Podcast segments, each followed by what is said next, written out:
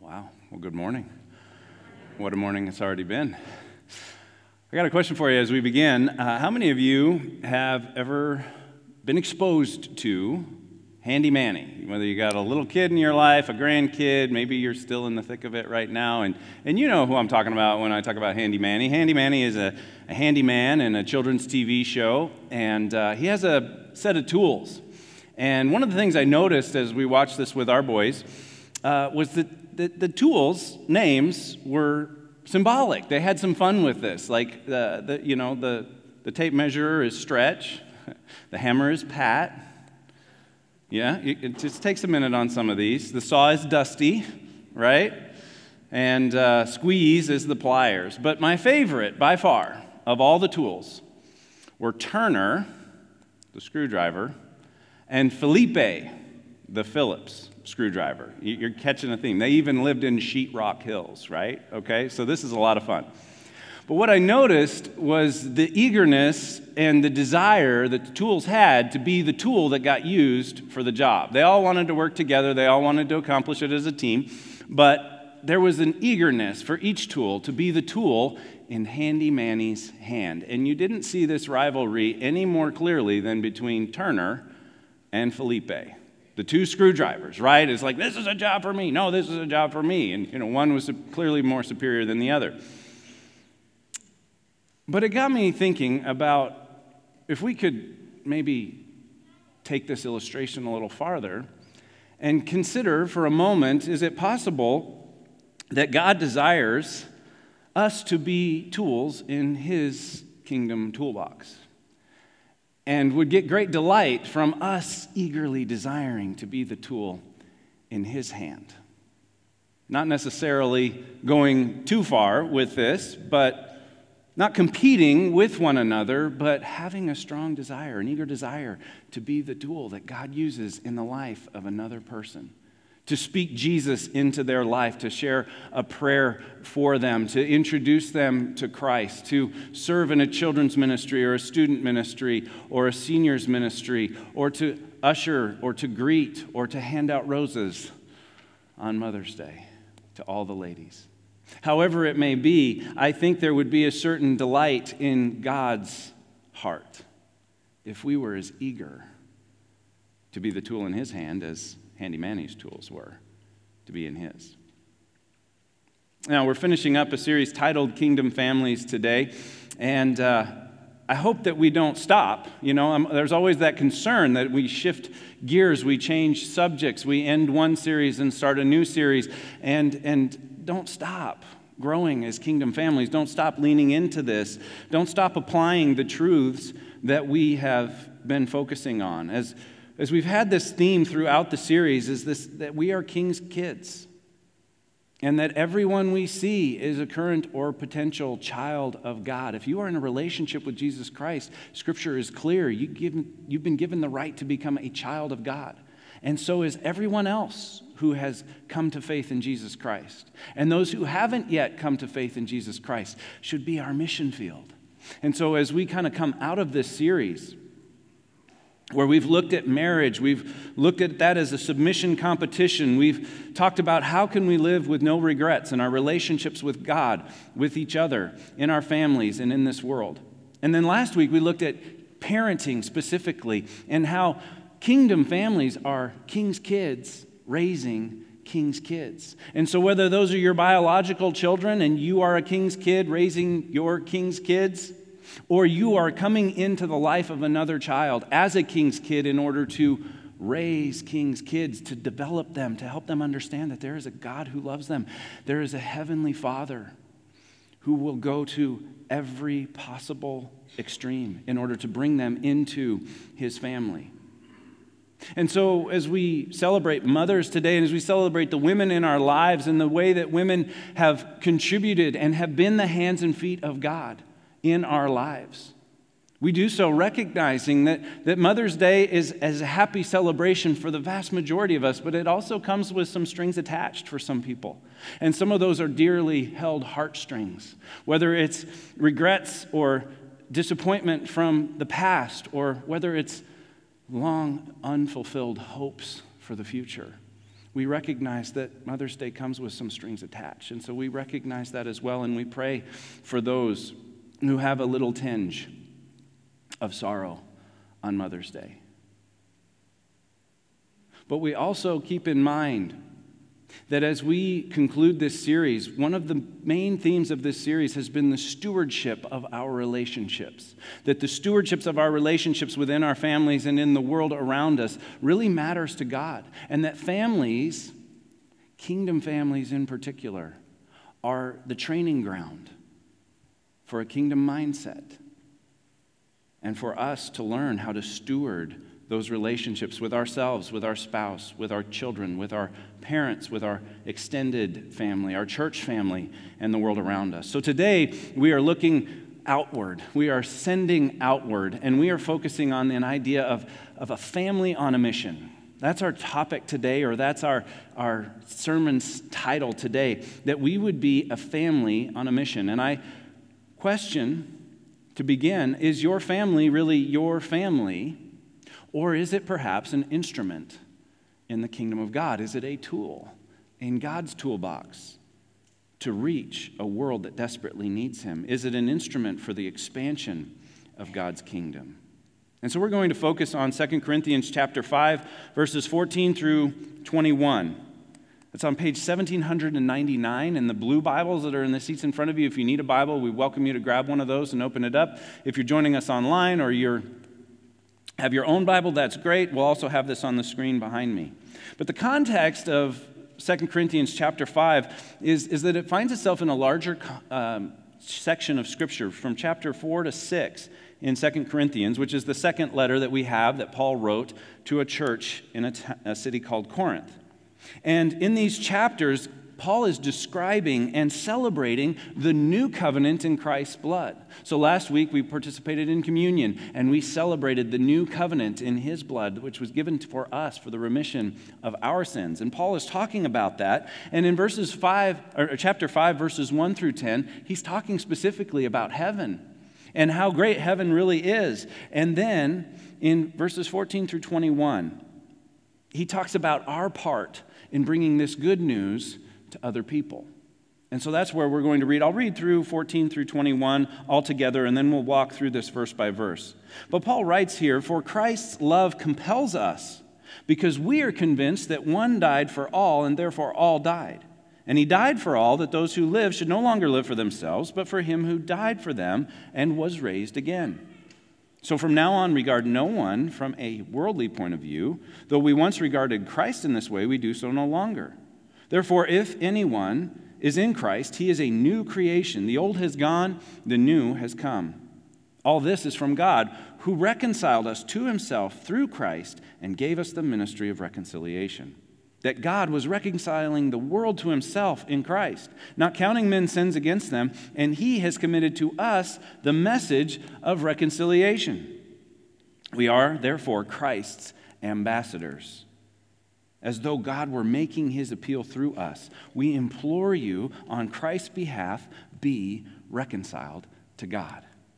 For God made him who knew no sin to be sin for us, so that in him we might become the righteousness of God. Now, this is a famous passage, and it's famous for a reason. It might be familiar to you. Maybe you've heard this preached on before, or you've underlined this one in your Bible.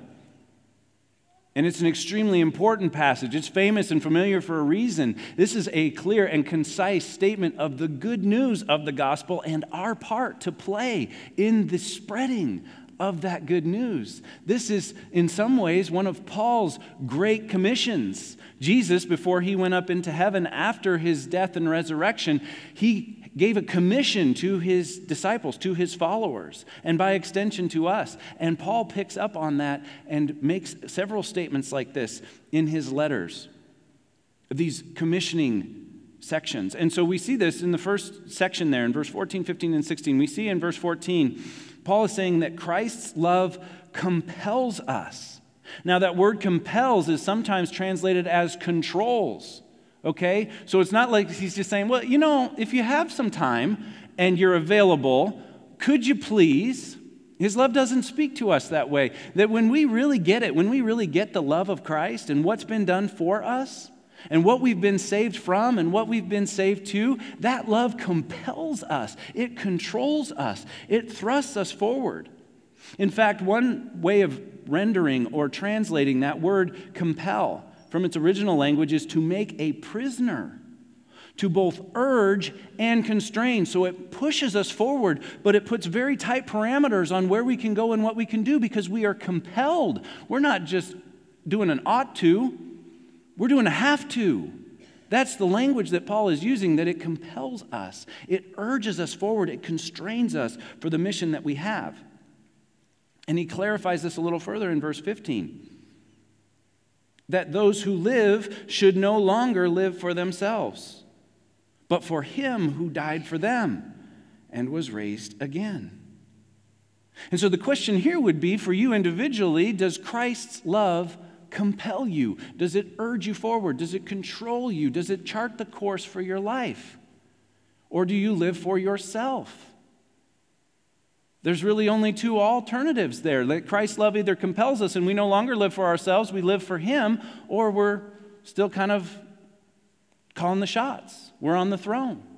And the same is true for your family. If you have a family and you think about this, whether it's a family of two or a family of four or a family of more, I like the way that sounds. We might use that again. Does Christ's love compel your family forward? Does it urge you forward? And the real question is who are you living for and who is your family living for? Are you living for yourselves? And what's in it for you? Or are you living for Christ and for his kingdom? Have you set your sights on him and his mission in this world and how you can be a part of it? Verse 16 really reminded me of our bottom line from week one that we are all current and potential children of God. Everyone you look at is either a current child of God or a potential child of God. Verse 16 says, We no longer regard anyone from a worldly point of view. Though we once regarded Christ in this way, we do so no longer. We don't see people, we don't see Jesus from a worldly point of view. We see everyone from a heavenly point of view. We've talked about that in this series that, that one of the best ways to grow in your relationships with people is to ask God to help you see them the way He sees them. To ask God to help you see your spouse as He sees your spouse. To ask God to help you see your children as He sees your children, to see them through His eyes and not through your own. Now, on this idea the mission that we have, Charles Spurgeon famously said, Every Christian is either a missionary or an impostor. Every Christian is either a missionary, they're on mission for God in His world, or they're an impostor. And that's pretty strong language. And I remember the first time I heard that, I didn't really like it very much. Maybe you don't really like it very much. Because I realized I was more an imposter than a missionary. I wasn't considering God's mission in this world through me, through my life. And so I share that sort of selectively, even though I strongly believe that it, it is true that when we come into the kingdom, unless we're absolutely brand new and we've had no training whatsoever, no understanding of who we are or how we fit in God's kingdom, or we're in a crisis, like an absolute crisis, we should be on mission for God.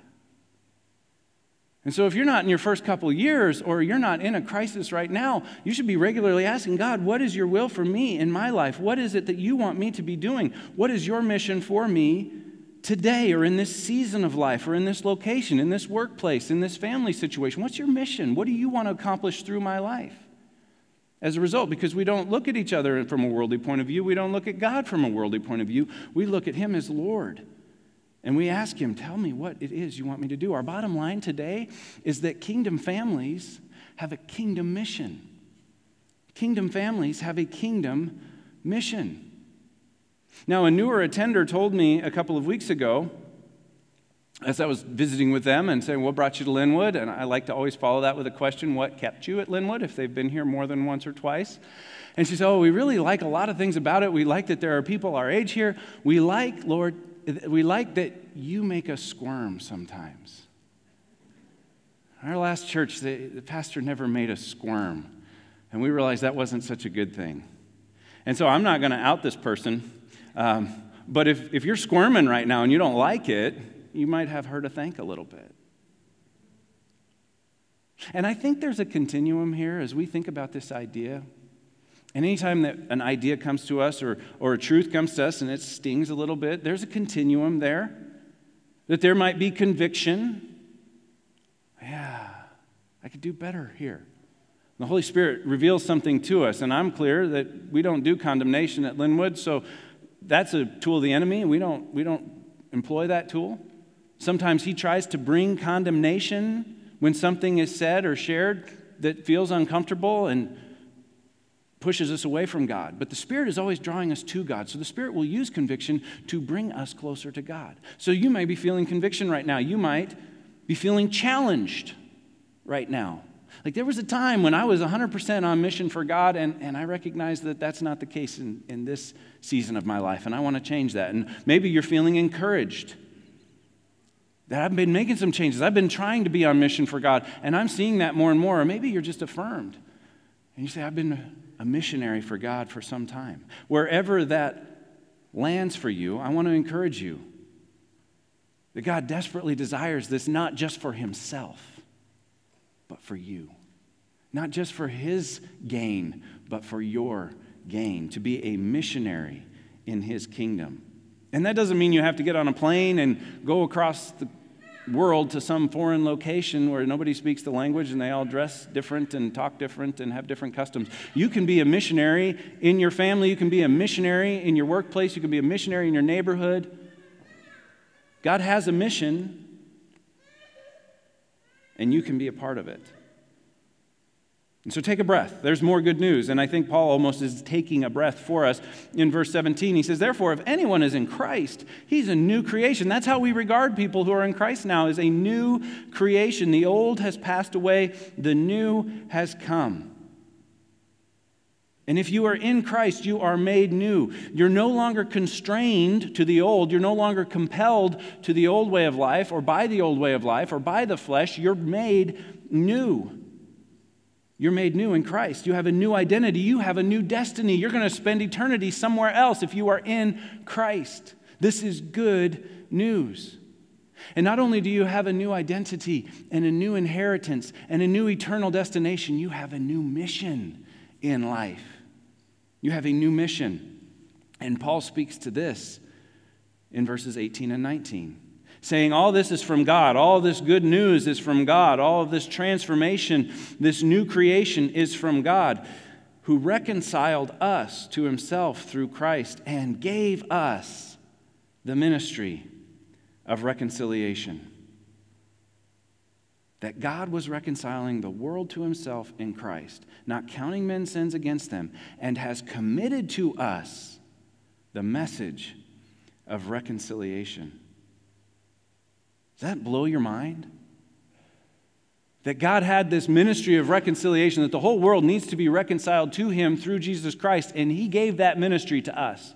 He gave that ministry to you and me, not just to professional clergy, but to all of us. Paul is writing this letter to a church, and he's saying he's given this to us. This is now our ministry. We are the ones to carry this forward.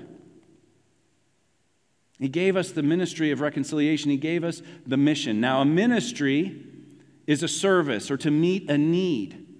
And in the original language, it literally carries the connotation of waiting tables, meeting a need.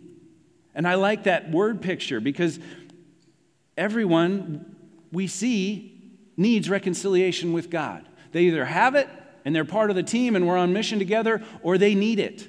And we can be those that come and set the table for God to bring them into his family. We get to set the table. We get to wait on tables. We get to serve others. This is our purpose. This is our mission. And this is the greatest source of joy that we can know is to be used by God for a purpose bigger than ourselves. To be able to watch somebody that you had a part in leading to the Lord or in ministering to or, or something come up out of the waters of baptism.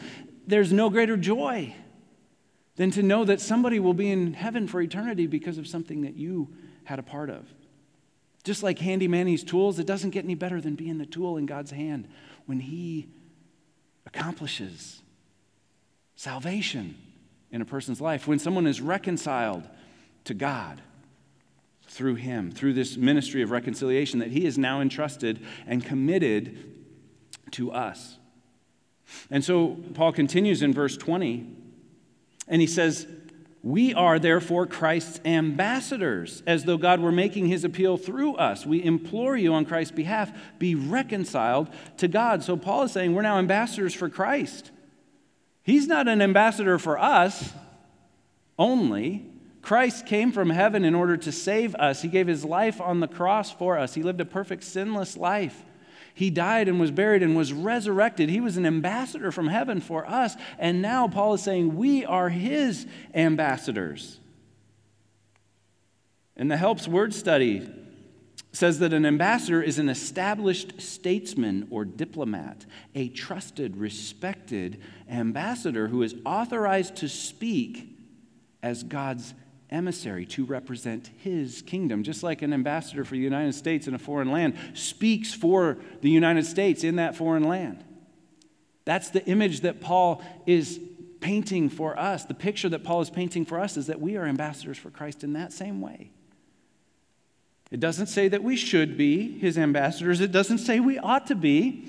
It says we are. So we are either good ambassadors for Christ, representing him very, very well, or we're not very good ambassadors for Christ and we're not representing him well. And when people see the Jesus fish on our car, but they don't see a Christ like driver, that doesn't represent him well.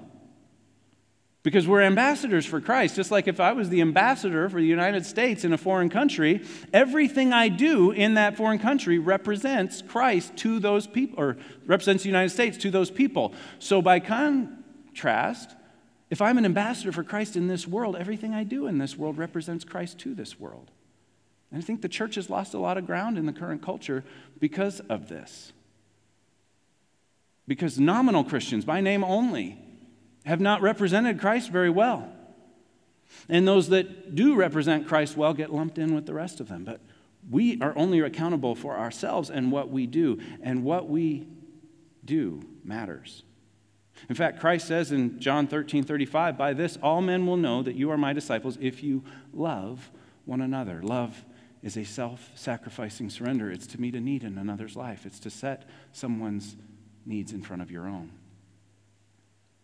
And that's why our bottom line kingdom families have a kingdom mission. Your family, if it's a kingdom family, has a kingdom mission. And I love verse 21. It's almost like Paul puts this there as a reminder, just in case we would forget or, or wonder why or get tired of doing this. It's like he's saying, don't forget. God made him who had no sin to be sin for us so that we might become the righteousness of God. That's a total transformation. That's what's been accomplished. That's the good news that we get to be a part of, spreading into this world as ambassadors for Christ. And so, for the rest of our time, and I'm going to try to move through these very quickly, uh, I want to talk about some ideas for cultivating a missional family. Cultivating a missional family. And if that language sounds familiar, even though it was only about two months ago, it seems like it might as well have been a year ago. March 5th just seems like so far back. But we had a missions lunch with Tom and Grace Entz, and they shared about this topic in our family forum of cultivating a missional family. And they know something about it. They're career missionaries in Brazil and now Southeast Asia, and they grew up here at Linwoods. When we talk about being a family of families, they were part of that family of families, and now they've been serving on the mission field for decades. And one of the big takeaways from that program and the, and the things that they shared was when they talked about considering the costs.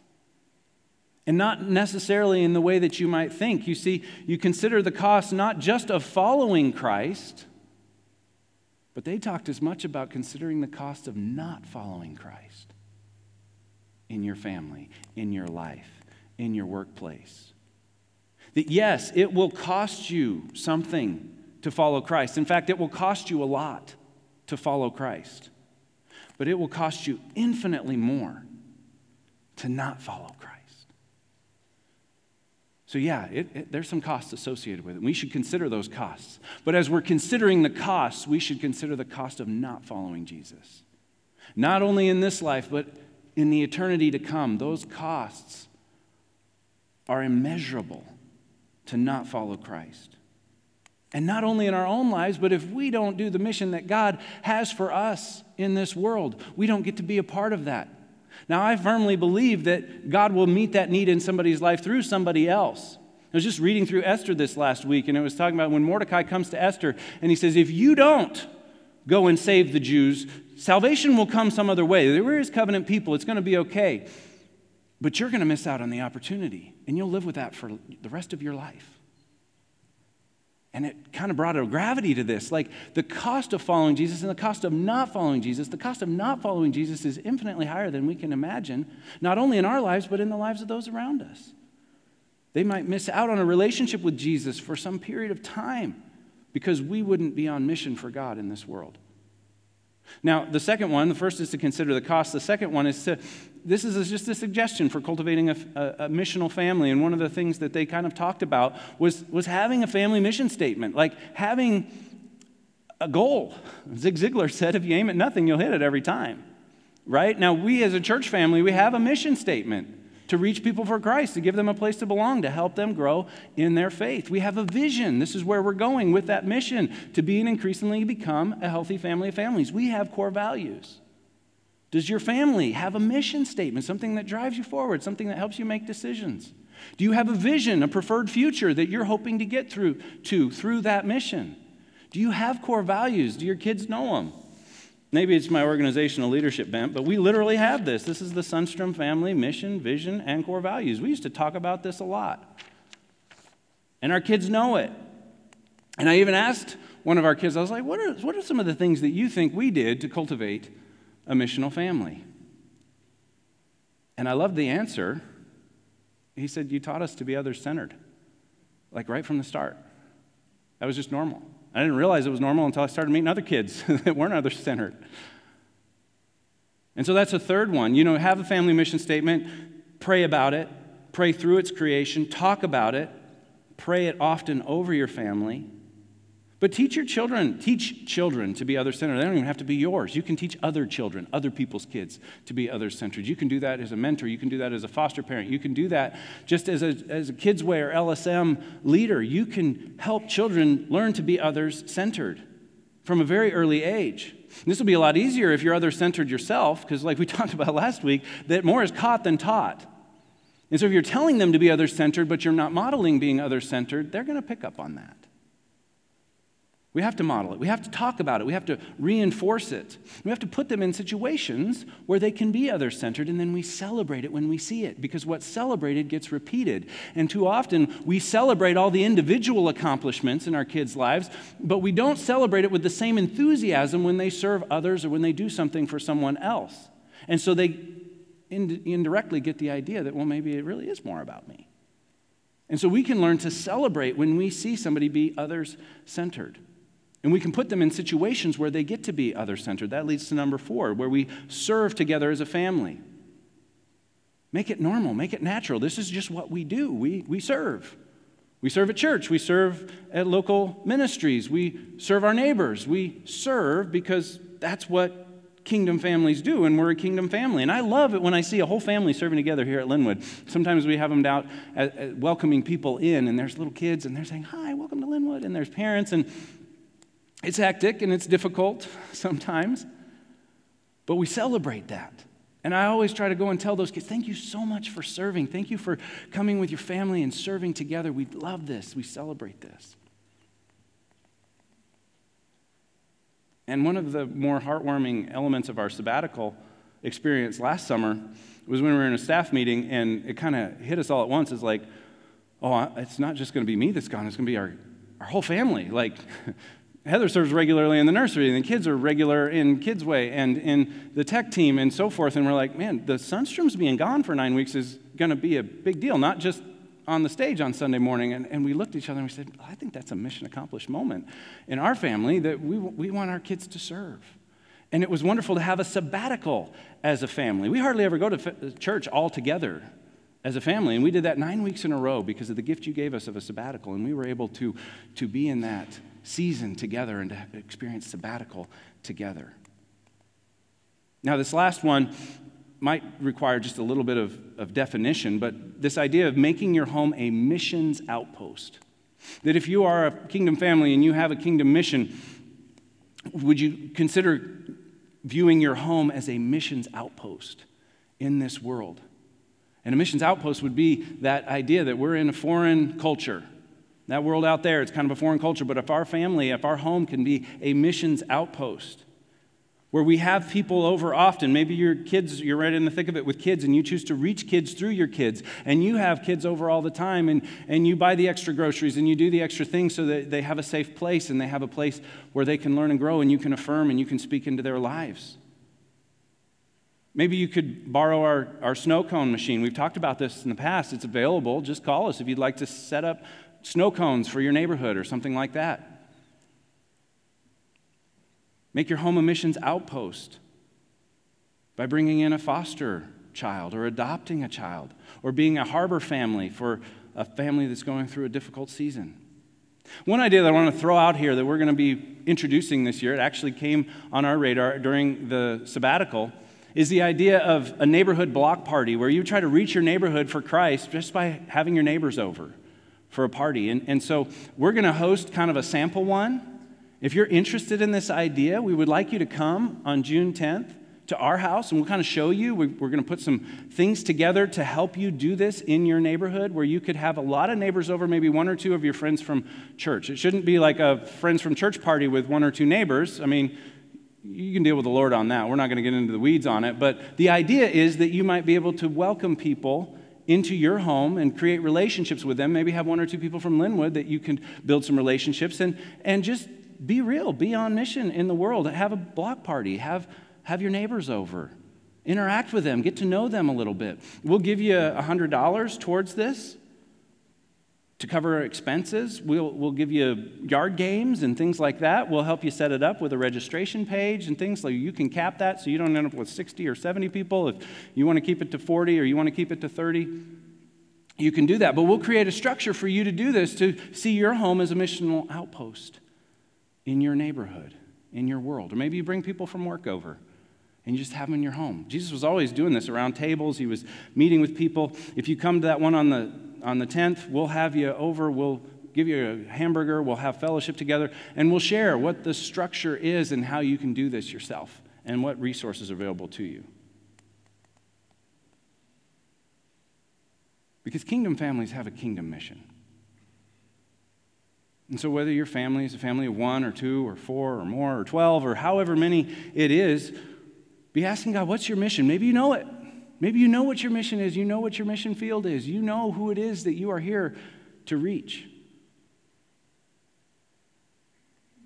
But if you don't, then, then what can you do to cultivate a missional family? What can you do to cultivate a missional family with your grandkids? How can you serve? How can you mentor? How can you invest in others? Because I wrote this in my notes as I was preparing for this. We talk about being a family of families, and we want to be a kingdom family of kingdom families, absolutely. We want to be a healthy family of families.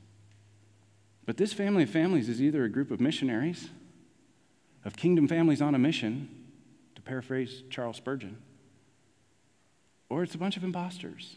And I really want it to be the former. And I really want everybody to take a step we always talk about taking your next step. Take your next step in being a family on a mission, whether that's one two or four. Be a family on a mission. God's mission in this world, the mission of reconciliation, bringing people to Christ, bringing people into the family of God. Would you pray with me? Heavenly Father, we are grateful that you have reconciled us to yourself through Christ. We're grateful for those that were on mission in this world that reached us, whether it was a Sunday school teacher or a friend or a coworker or a neighbor, there was somebody you used to be your hands and feet to accomplish your mission of reconciling us to yourself. And so we think about them right now. We give thanks for them right now. And we ask you, Lord, to, to help us to know what's our mission. And if, if we know it, help us to charge forward, to be compelled by your love. And if we don't know it, Lord, help us to discern it. Help us to get clarity around it. Help us to get active in it, to be ambassadors for Christ that are bringing people into the saving knowledge and the family of God. It's in Jesus' name we pray. Amen.